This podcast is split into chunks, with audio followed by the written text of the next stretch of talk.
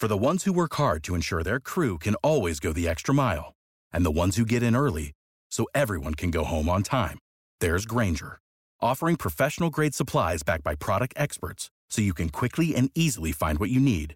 Plus, you can count on access to a committed team ready to go the extra mile for you. Call, click grainger.com, or just stop by. Grainger, for the ones who get it done.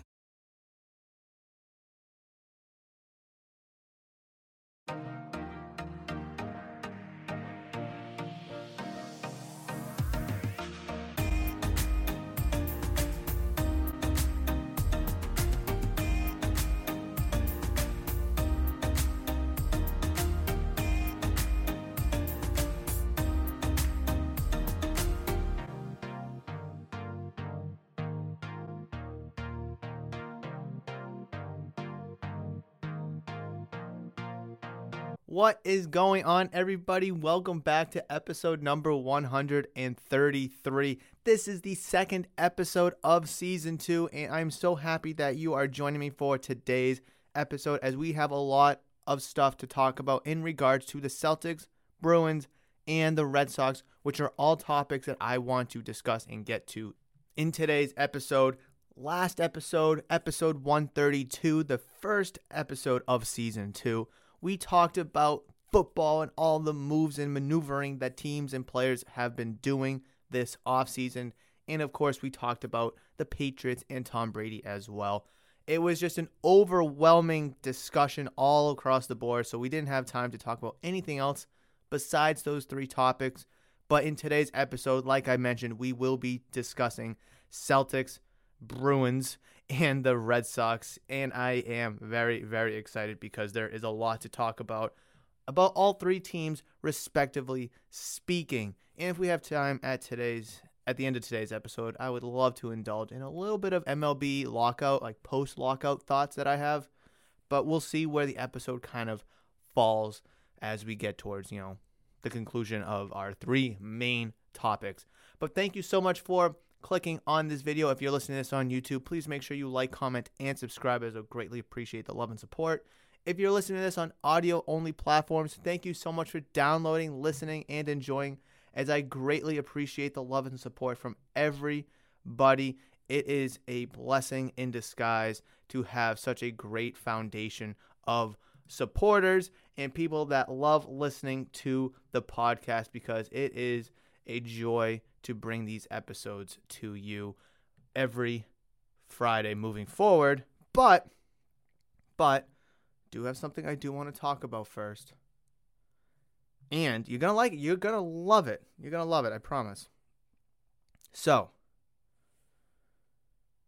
on Friday, I mentioned, I gave you a breakdown of the schedule upcoming for Murph's Boston Sports Talk.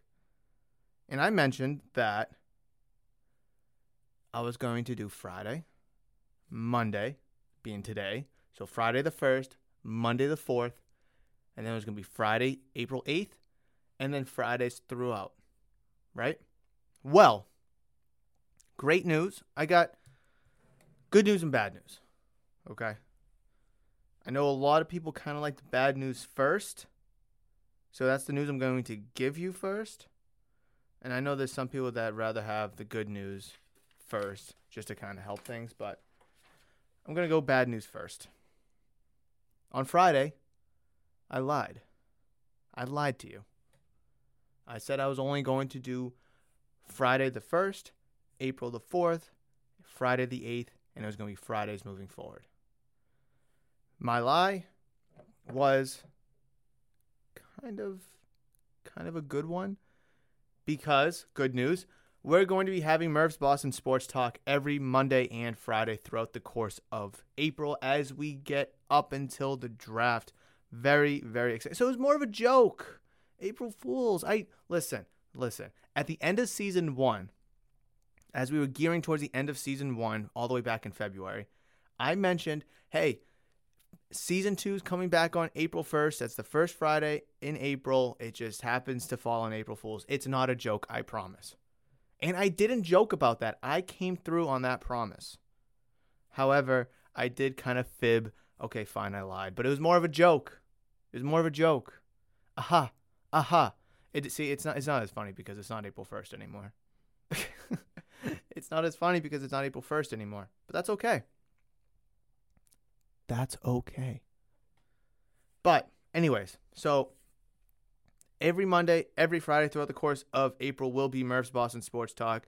That is going to push us through the draft. After the draft, as football dies back down a little bit, we'll kind of reevaluate and see where we are. I do want to stick to two days a week. I'm not sure which two days, so I'm gonna stick with Monday and Friday for now. I may I move it to like a Monday and a Thursday. Who knows? Tuesdays and Fridays won't work because I'm not here at the shop on Tuesdays, and I, I don't know. I, I like the two episode setup. I think it's better than the one, but I know some people re- would prefer the one episode where it's just more information in a longer amount of time per episode. But I know at, on, on the other side of the coin, some people would rather have shorter episodes, but more frequent ones. So it, it's just, I kind of have to play it out. But for April, expect Monday, expect Friday, Murph's Boston Sports Talk. Save big on brunch for mom, all in the Kroger app.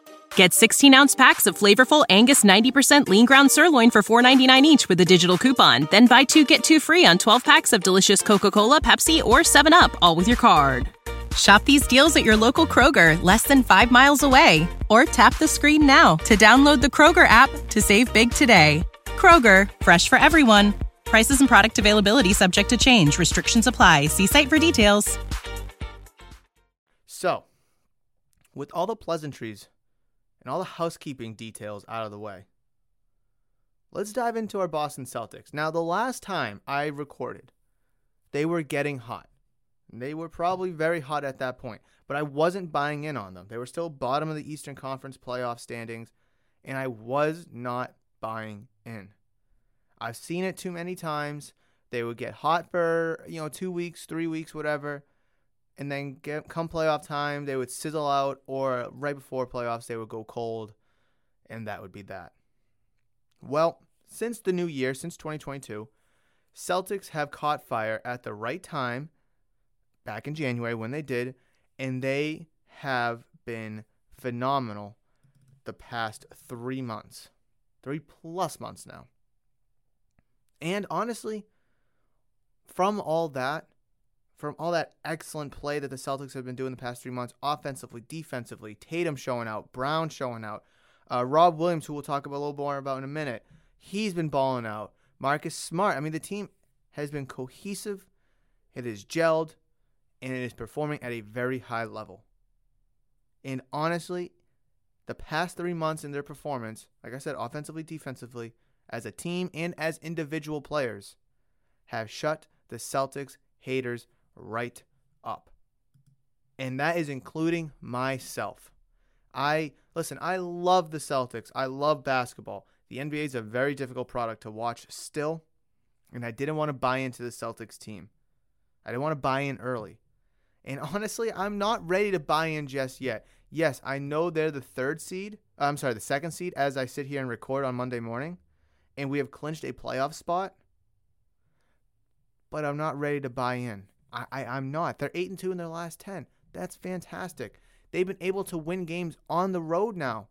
I, I, I forget what the record was, but when I was sitting here before the the end of season one, they were sub 500 and it wasn't even close on the road. Now they're 21 and 17 on the road and 28 and 13 at home. They can play on the road and they can play at home. So it does not matter for them. I just I don't want to put all my eggs in one basket, buy into this team, and then they're out in the first or second round. If they can make it to the Eastern Conference Finals, then hoorah. Awesome, especially the way the season first started. It's just I still look at the rest of the East. You have the Heat, a powerhouse. You have the Bucks, the defend uh, not the defending champion, a defending champion from yeah, the defending champions. I, I got my like timeline mixed up the defending champions still have one of the best players, arguably the best player, in Giannis Antetokounmpo. The 76ers, who have been playing fairly, fairly well, 6 and 4 in the last 10 on a two game winning streak, but they've been good all season. They've been good all season, and they're still in the mix. the Bulls. They're a very good team. They've sizzled a little bit, they've calmed down, but they're still a very good team. Then you have the Raptors, the Cavs, the Ma- uh, the Hawks, the Hornets, the Nets. Like these are all teams that still can play good basketball when needed. Like I don't think the Cavaliers, the Hawks, or the Hornets are going to be legitimate threats in the East. I think we can all agree on that. Could they win a series if they get lucky? Sure, but I don't see them going far at all. First of all, first of all, the Cavs, Hawks, Hornets, and Nets will have to get out of the play-in round first. But you know that's not where I'm going with this today. But the Celtics locking their playoff spot is a huge, huge step for them because last year they were in the play-in game, they won, but then they lost to the the Nets in five games, was it? So, like I said, I'm not ready to buy in, especially with the loss of Rob Williams for the foreseeable future. Rob Williams, the Time Lord, made a significant difference for this team, both defensively and offensively. He was a force to be reckoned with, guarding the rim, blocking shots, playing excellent defense down low in the post. Very athletic big man, being able to go up on lobs and just slam it down for seeming seemingly easy two points. And then him having a was it partial tear in his meniscus, having minor surgery, should be back around three weeks from now. I think the original timetable was four to six, but they're looking at three weeks. And he should be ready for the second round of the playoffs.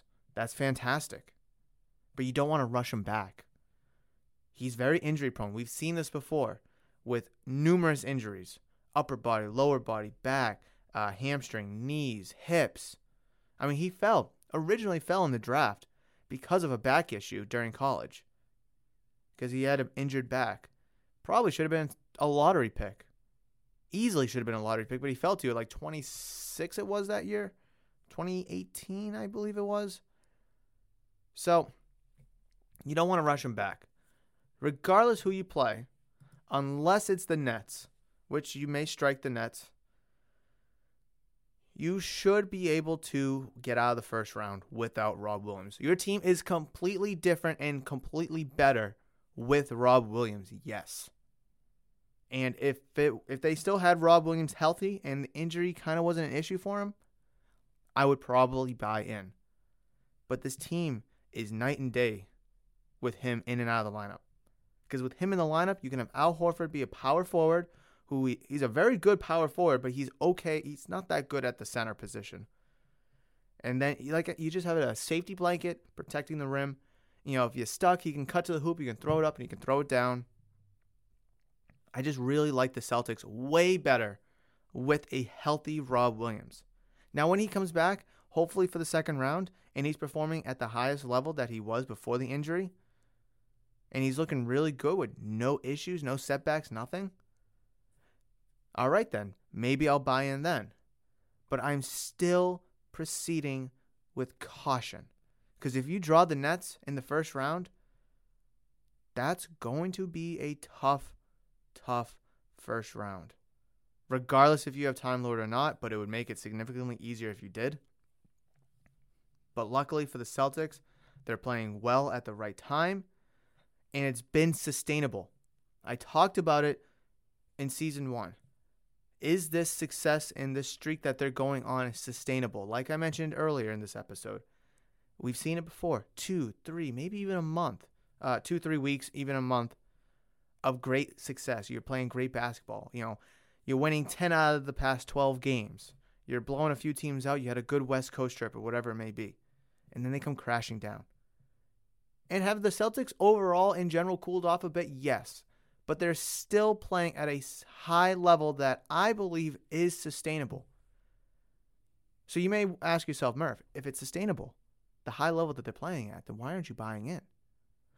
Like I said, Time Lord, you may draw the Nets in the first round. And I just feel like at any given second, this team could click off. I, I just feel it. They've had a lot of egotistic problems in the past, whether it was with Tatum, Brown, Gordon Hayward, Kyrie, Marcus Smart, Terry Rozier, whoever it was. I just feel this team can click off. And if they do, they're going to collapse and it's going to be a miserable, miserable time, especially if you're buying in with your heart and soul, which I want to do. I want to do that so, so bad. But again, I am proceeding with caution here with the Celtics. And I feel like you should too. I feel like you should too. Yes, the past three months has been very exciting. It's been enjoyable. The games are fun to watch. The team is exciting. It almost reminds me of like uh, I don't know, five years ago at this point with Isaiah Thomas, Avery Bradley, Jae Crowder, Kelly Olynyk, like those guys just absolutely playing you know out of their minds going to the Eastern Conference Finals. Like that's what it feels like. Like that level of excitement and that level of interest. But I'm not ready to emotionally put my heart and soul into this team because I do not want to be upset again and I do not want to suffer a massive loss. Here in Boston, we have high expectations. We have championship aspirations for all four of our teams Celtics, Bruins, Red Sox, Patriots. If it's not a championship, we don't want it. That is what we've been molded in the past 20 plus years. If you're not winning the Super Bowl, the World Series, the Stanley Cup, or the NBA Finals, we don't want it. That's just how we've been molded with so many championships in two decades. Would it be cool to go on a run and get to the Eastern Conference Finals and yeah, if you lose to a good team, you lose to a good team? Sure. Yeah. But we, as Boston sports fans, will not accept that. The Celtics lost to the Heat two years ago in the Eastern Conference Finals. And then the Heat, you know, lose to the, the Los Angeles Lakers. Were the Celtics going to beat the Lakers that year? Hmm, probably not. But you don't know because you didn't get there. You didn't get to the finals. Because if you got to the finals, who knows? You just don't know. And at least if you get to the finals, at least, hey, there's no tomorrow. There's no other round. We went as far as we could without winning. I think that's somewhat acceptable. But getting to getting bounced in the first, second, or even the third round, I'd probably say the first or second round is not acceptable. Third round, you can kind of convince yourself, like, hey, you know, the season started like crap. Hey, we got here, so hey. But at the end of the day, that's not good enough. Listen, I, I may have high expectations for my sports teams because I like winning. I'm competitive. I want championships. And I know you do too, Boston sports fans. I know most of you, I should say, at least most of you do too. And if you're not a Boston sports fan, which I would assume you are to some degree, whether it's one or all the teams, whether you ha- you're rooting for a different team, you probably want them to win too, right? You probably want them to win that championship too. So that is why I'm paused to buy in on the Celtics. I know a lot of people around here at the shop are looking for Brown stuff, looking for Tatum stuff, because they're playing at a high level and deservingly so. They deserve the credit. They've turned the season absolutely around. Like I said, made it exciting, made it enjoyable, and it gives me something to watch. But if they didn't go on this run and we had to go into the, the off season with mediocrity, bounced in the playoff, uh, the play-in games, or not even making the playoffs like they were looking like earlier in the season, it would have been a long, long off season for the Celtics. And if that was the if that was the case, then Jaylen Brown or Tatum were probably gone. But hey, we're, we don't have to talk about that because they're still here and they're playing fantastic. I don't want to ruin the moment because the Celtics have been playing very, very well and I cannot wait to continue talking about them because towards the end of season one, I stopped talking about them because of the poor play. And yes, they were getting better come the end of season one, but we were just talking too much football and playoffs and the lockout, so it's just it took second, third fiddle. So it's good to be talking about the Celtics again. with that being said, what are the Celtics' legitimate title chances? What is it literally?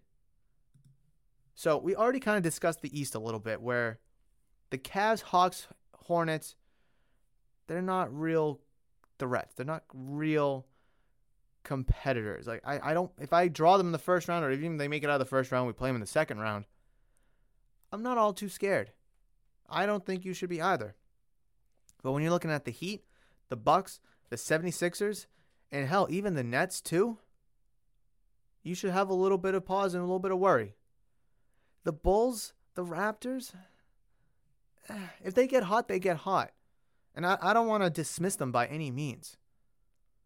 But I, I, I would fear the Heat, Bucks, 76ers, and a little bit of the Nets more than I'm fearing the Bulls and the Raptors. And someone on the radio, I forget who it was, trying to say that the that the East is more competitive than the West. And I think that is absolute atrocious. That is absolute blasphemy because they're different animals. They're completely different animals. And both conferences have the bottom of the barrel teams. But let's be honest. Most stars are out west. The Heat have 51 wins. The Celtics are in second place with 49. Let me read you the records out west. Oh, let me uh let's see. The Nets are at the bottom of the plan with 40 wins. Okay. Let me get to the west. The Suns first place, 62 wins. Grizzlies second, 55. The Warriors 50. The Mavericks in fourth place, 49 right? The Celtics are two games back from first place with 49 wins and 30 losses behind the Miami Heat. The Grizzlies had the same exact record, identical record, 49 and 30, and they are 13 and a half games back from first place. It is unbelievable how top heavy the Western Conference is. And even when you muddle through the, middle, you have the Nuggets, who last year were a fairly good team. They're right in the mix for a playoff spot. The Jazz, the Timberwolves are looking very, very good this year. They're six and four in their last ten, 45 and 34 overall. They're looking like a playoff team, or at least a play-in game team. Then you have the Clippers, who have Kawhi and Paul George, but they've been injured most of the year. But they're still muddling around 500. And if they can get those guys back at the right time, they could take off and maybe, you know, go on a little run. The Pelicans, ah, nothing. The Spurs, eh, nothing. They're 7 and 3 in their past 10, though, so that's good. Then you got the Lakers. Take it for what you want, but the Lakers, they're still in the mix for a play-in game. Probably not because they're two games back from that. But like LeBron, Melo, Westbrook, Anthony Davis, like that team's loaded with. I, I listen. That, that's a whole nother story. The Spurs are 10th, 33 and 45, and the Nets in the East are 10th as well at 40 and 38. So, like, I think there's more, there's a lot more competitive teams in the East, but there's way more star power, way more talented teams in the West. Like, like the Timberwolves, 45 and 34 as your seventh seed, and the Cavaliers are 43 and 36 as your seventh seed. So, like, even like around the middle towards the bottom of the the playoff picture is still fairly competitive. So I, I just like I don't think this I I don't think the Heat, Celtics, Bucks and 76ers, those top 4 teams are better than the Western Conference's top 4 teams, the Suns, Grizzlies, Warriors, Mavs. I could be wrong, I could be mistaken. Let me know down in the comment section below if I am incorrect or give me your thoughts and opinions about it in the comment section below if you're watching this on YouTube. And if you're listening to this on audio only platforms, reach out to me via social media at Murph's Cardtown. What do you think the Celtics' legitimate title chances are? And is the East better than the West? Because their legitimate title chances right now for the Celtics is very good. If, if, there's a big caveat, that's an if they get Rob Williams back healthy for the second round. Obviously, you got to make it out of the first round, but I would like to think that they can. But if they can get Rob Williams back for the second round with no setbacks, no injuries, no fatigue, and he can look and play like he did before the injury, I really do like their chances in at least the East. The West, gonna be a different story. Depends on who they draw. If they draw the Suns, ugh, that could be tough. If they draw the Grizzlies, Warriors, or Mavs, I'd feel a little bit better. because that Suns team is just so damn good.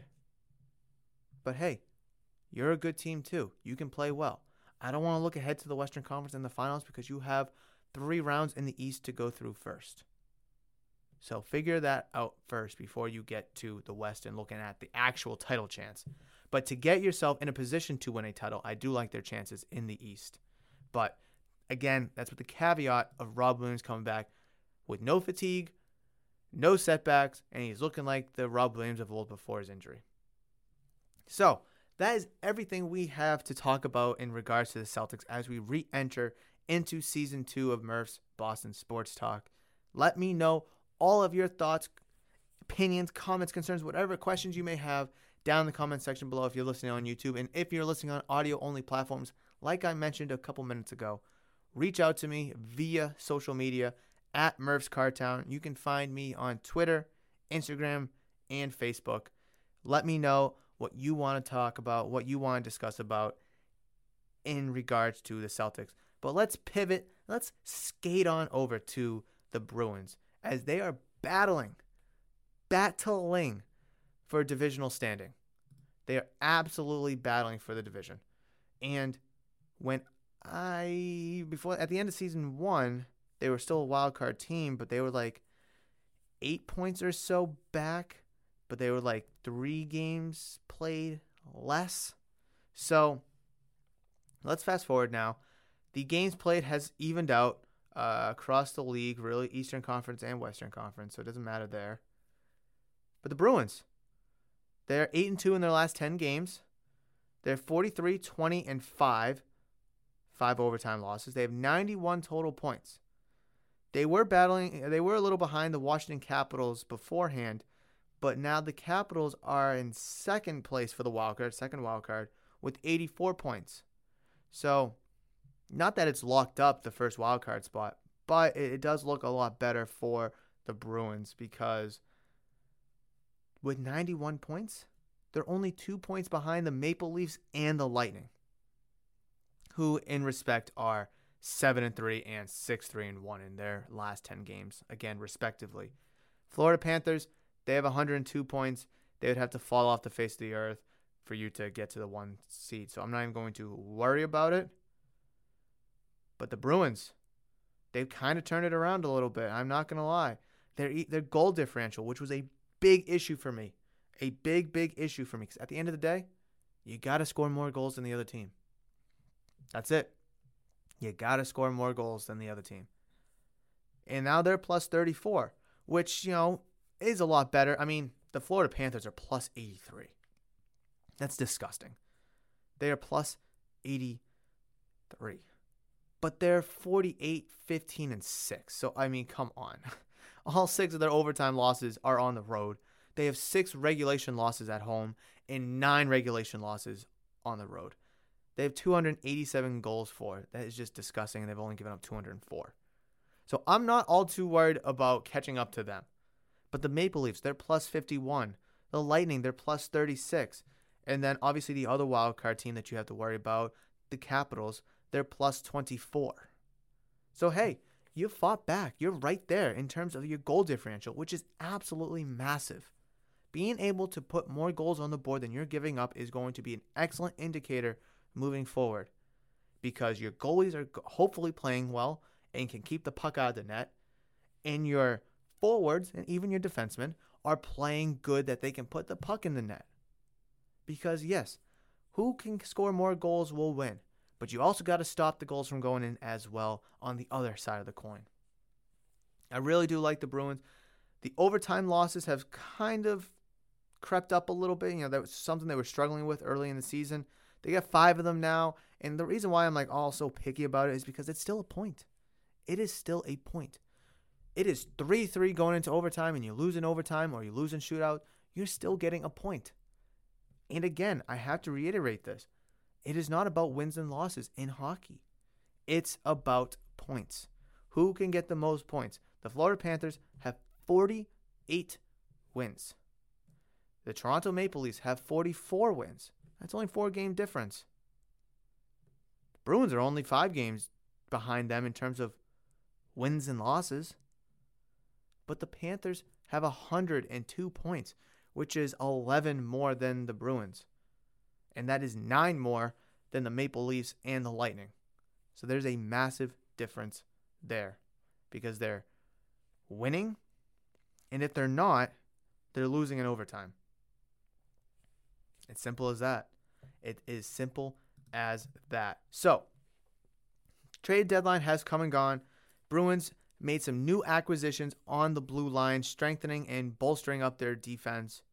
Are, I guess, this is a similar question like I asked about the Celtics. Are the Bruins built for a Stanley Cup run? Yes or no? I think. let me think.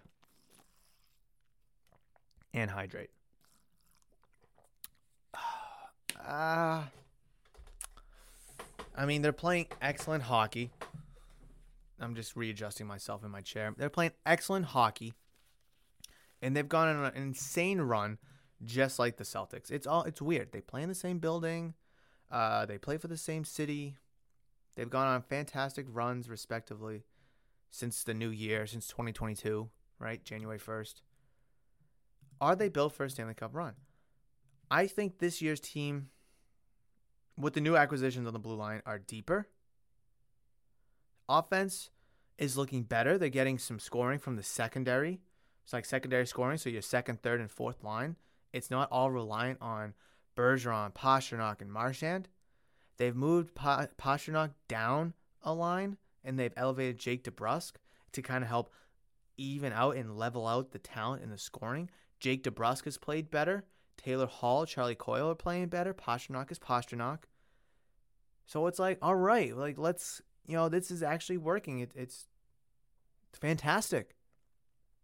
And even if they're a wild card team, I'm not too worried about it.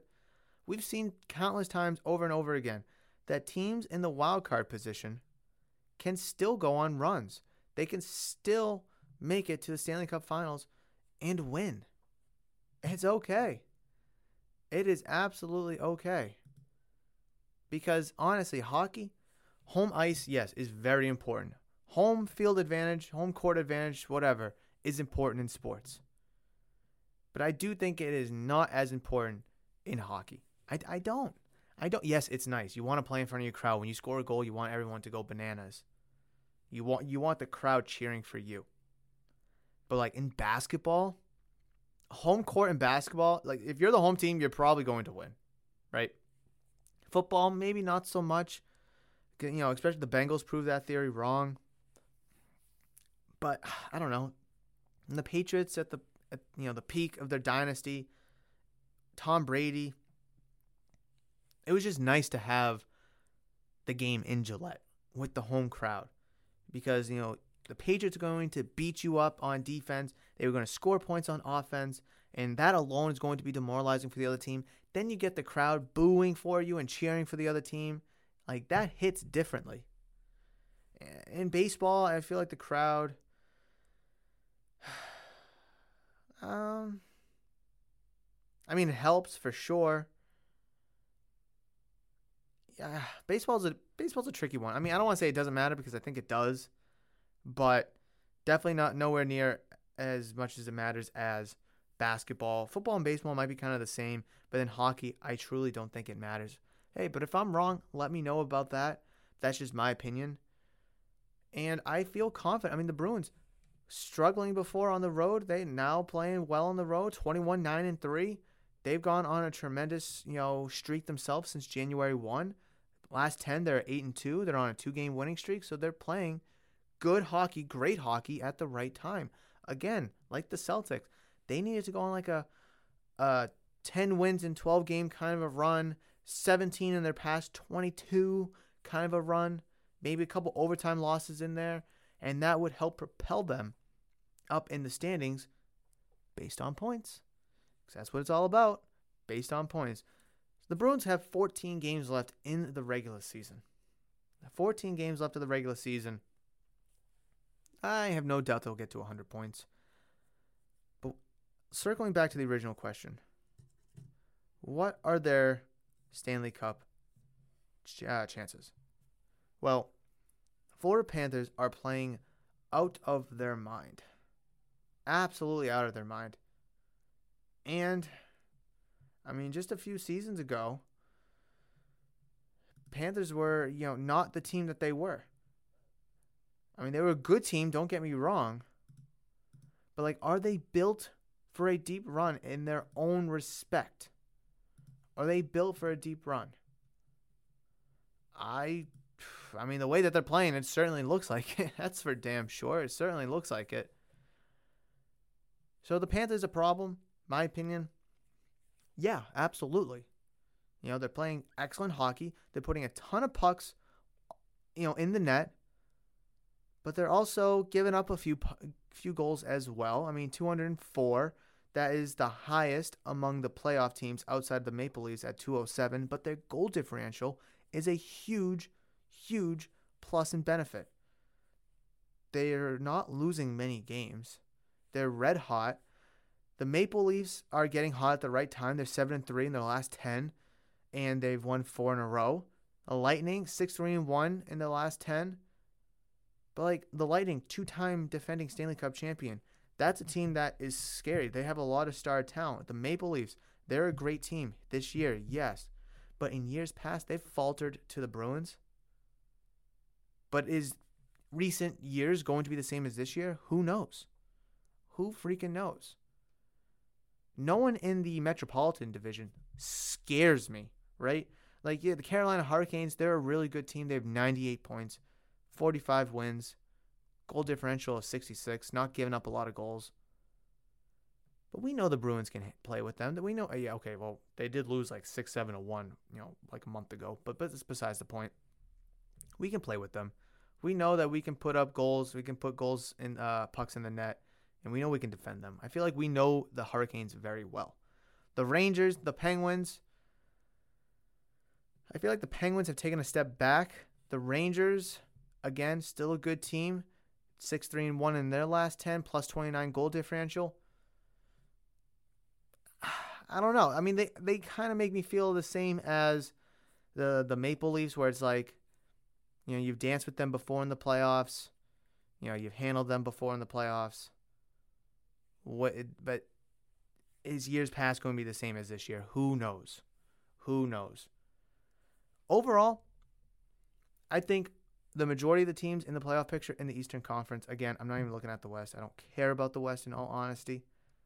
But looking at the Eastern Conference, I give the Bruins um, just as good a shot as any of them, really. I give them as good a shot as anybody. I don't look at you know the Panthers as too scary of a team or the you know the Hurricanes too big of a threat that the Bruins couldn't handle. Could they still lose to them? Absolutely, of course they could. It's the playoffs, it's hockey. Would I be surprised? More disappointed than surprised, if anything. I would definitely be more disappointed than surprised. But like, you know, it's the playoffs, it's hockey. I mean, all eight teams that get into the playoffs could win. That's just a fact that they could win. So I don't think the Bruins are a favorite. I don't think they're an underdog. They're probably kind of in the middle. And that's that's okay. I mean, that's one one of the great things about hockey is like there's no clear-cut favorite. I mean, it's not like, you know, for a decade the Patriots were the one or the two seed in the in the AFC and they were like a lock to get to the AFC title game. It's not like that. And obviously that's good for us local fans. But at the end of the day, in terms of the sport as a whole, it's not it's not healthy for the sport. So it's good to see from a NFL fan standpoint, it's good to see that that reign is over and the Chiefs are kind of taking that. Hopefully they can falter massively. But as a Patriot fan, it was awesome to basically have an AFC lock for your team every year. All right, here's my last topic for the Bruins. Who will be the Bruins starting goalie come the playoffs? Or will they alternate between Linus Ullmark and Jeremy Swayman? They've both been playing very well. I've been very hard on Ullmark all season long throughout the course of season one, as we've been talking about the Bruins here in 21 22. But he's been playing pretty well. I mean, they're both playing well. And they're a good tandem going back and forth. I really do think so. You know, in years past, it's been Tuukka. Tuukka, Tuukka, Tuukka is the starter no matter what and that's fair. He's been one of the best goalies, um, year in and year out, historically one of the best goalies, so that made a lot of sense. You don't have Tuukka anymore. You have Linus Ullmark and Jeremy Swayman, who are two very capable goalies in this league. Swayman's still fairly younger. Ullmark's not a gritty, uh, grizzled veteran either. And I think the tandem of going back and forth would probably work. It would keep them both ready. It would keep them both prepared. Yes, Jeremy Swayman is your long-term goalie, but we're not looking long-term right now. We're looking at the 2022 Stanley Cup playoff run. Okay. And if you do alternate goalies, like I said, it would keep the goalies prepared and on their toes, but it would also keep the other team prepared and on their toes because they can't just study film of one of the goalies. Like in years past, teams would just be able to study film of Tuukka Rask. You know, where does he give up uh, a little bit of room? You know, looks like that left shoulder kind of, you know, drops a little bit, so maybe we can sneak it past them. You know, the right leg's a little too slow to get to that other pipe. But if you alternate the goalies, a team's going to have to study both of them. And that's going to be an advantage to you, especially where you have two capable goalies come the playoffs to perform well and to play goaltender at a high level. I think it would be extremely, extremely beneficial because, again, the teams aren't going to be able to just study Swayman or just study Ullmark and try to find out those weaknesses in one or the other. They'd have to prepare for both because game one, they can get Swayman, game two, Ullmark, game three, Ullmark, game four, Swayman, but you don't know. It could alternate, alternate, Ullmark, Swayman, alternate, uh, Ullmark, Swayman. And I think that is a weapon and an advantage that the Bruins should use. But let's see if they do. Let's say years past, they have been glued to Tuukka Rask in net no matter what. Deservingly so. Last year, prime example, they stuck with Tuukka Rask even though he was injured. And I sat here on this podcast last year and said, in his game six of the second round last year before they lost to the Islanders, I sat here and said, if Tuukka Rask is healthy, start him no matter what. Come to find out, he starts, but he wasn't healthy. If he was not healthy, it was it was pointless to start him because he's not 100%. So start the kid, or start Yar- uh, Yaroslav Halak when you had him. That's just my take on it. I do. I, am very excited for the hockey playoffs this year because Bruins look very good. They're deeper at defense now. They're getting scoring from the secondary lines two, three, four. It's not just Pastrnak, Bergeron, and Marchand anymore. You're actually spreading out the goals, which is good, which is awesome because we've seen where that top line, Pastrnak, Bergeron, and Marchand, cools down. We've seen them go cold. We've seen them get shut down. Pastrnak in years before has been a ghost in the playoffs. So getting him right and him heating up at the right moment with Coyle, with Hall, with Marchand and Bergeron and Jake DeBrusk now on the first line, it's making sense and is helping your team win games heading into the playoffs and keeping up with the other teams in your division, like the Panthers, Maple Leafs, and the Lightning, who are currently ahead of you in that division because that's obviously what we're all shooting for is a division spot and not a wild card spot. But hey, as long as you get in, you get in, right? But that is going to do it for today's episode. I don't want to dive into the Red Sox because that is going to be a massive discussion and a conversation right then and there. And it's probably going to take us another 20 to 30 minutes to talk about. And we're already 42 minutes in, 43 minutes into this episode. So I don't want to dive into that right now, right yet. But we will talk about the Red Sox come Friday for episode number 134. I absolutely promise. And in addition, in that episode, I will be revealing my NFL mock draft 1.0. I'll probably release it on social media when I'm done with it, but I'm really going to dive in and, you know, press out the wrinkles on Friday's episode after after we talk about the Red Sox. I guarantee it and I promise. And I'm very very excited to do that because it is draft season. Playoffs are over free agency buzz has kind of dwindled down a little bit.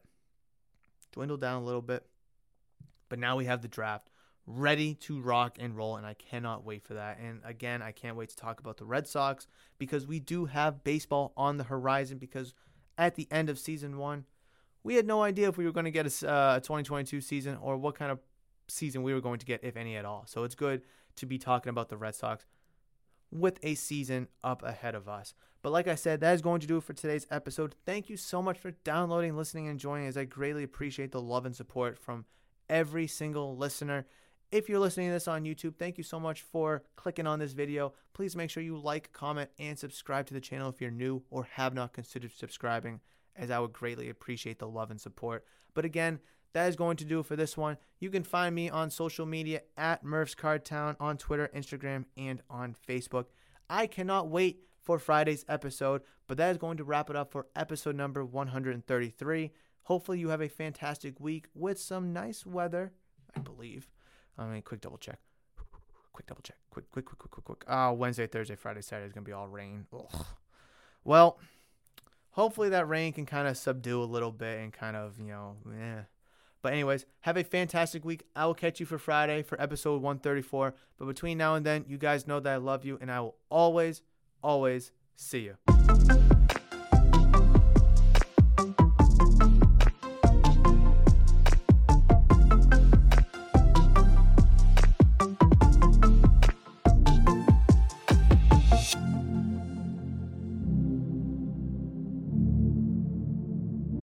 Save big on brunch for mom, all in the Kroger app.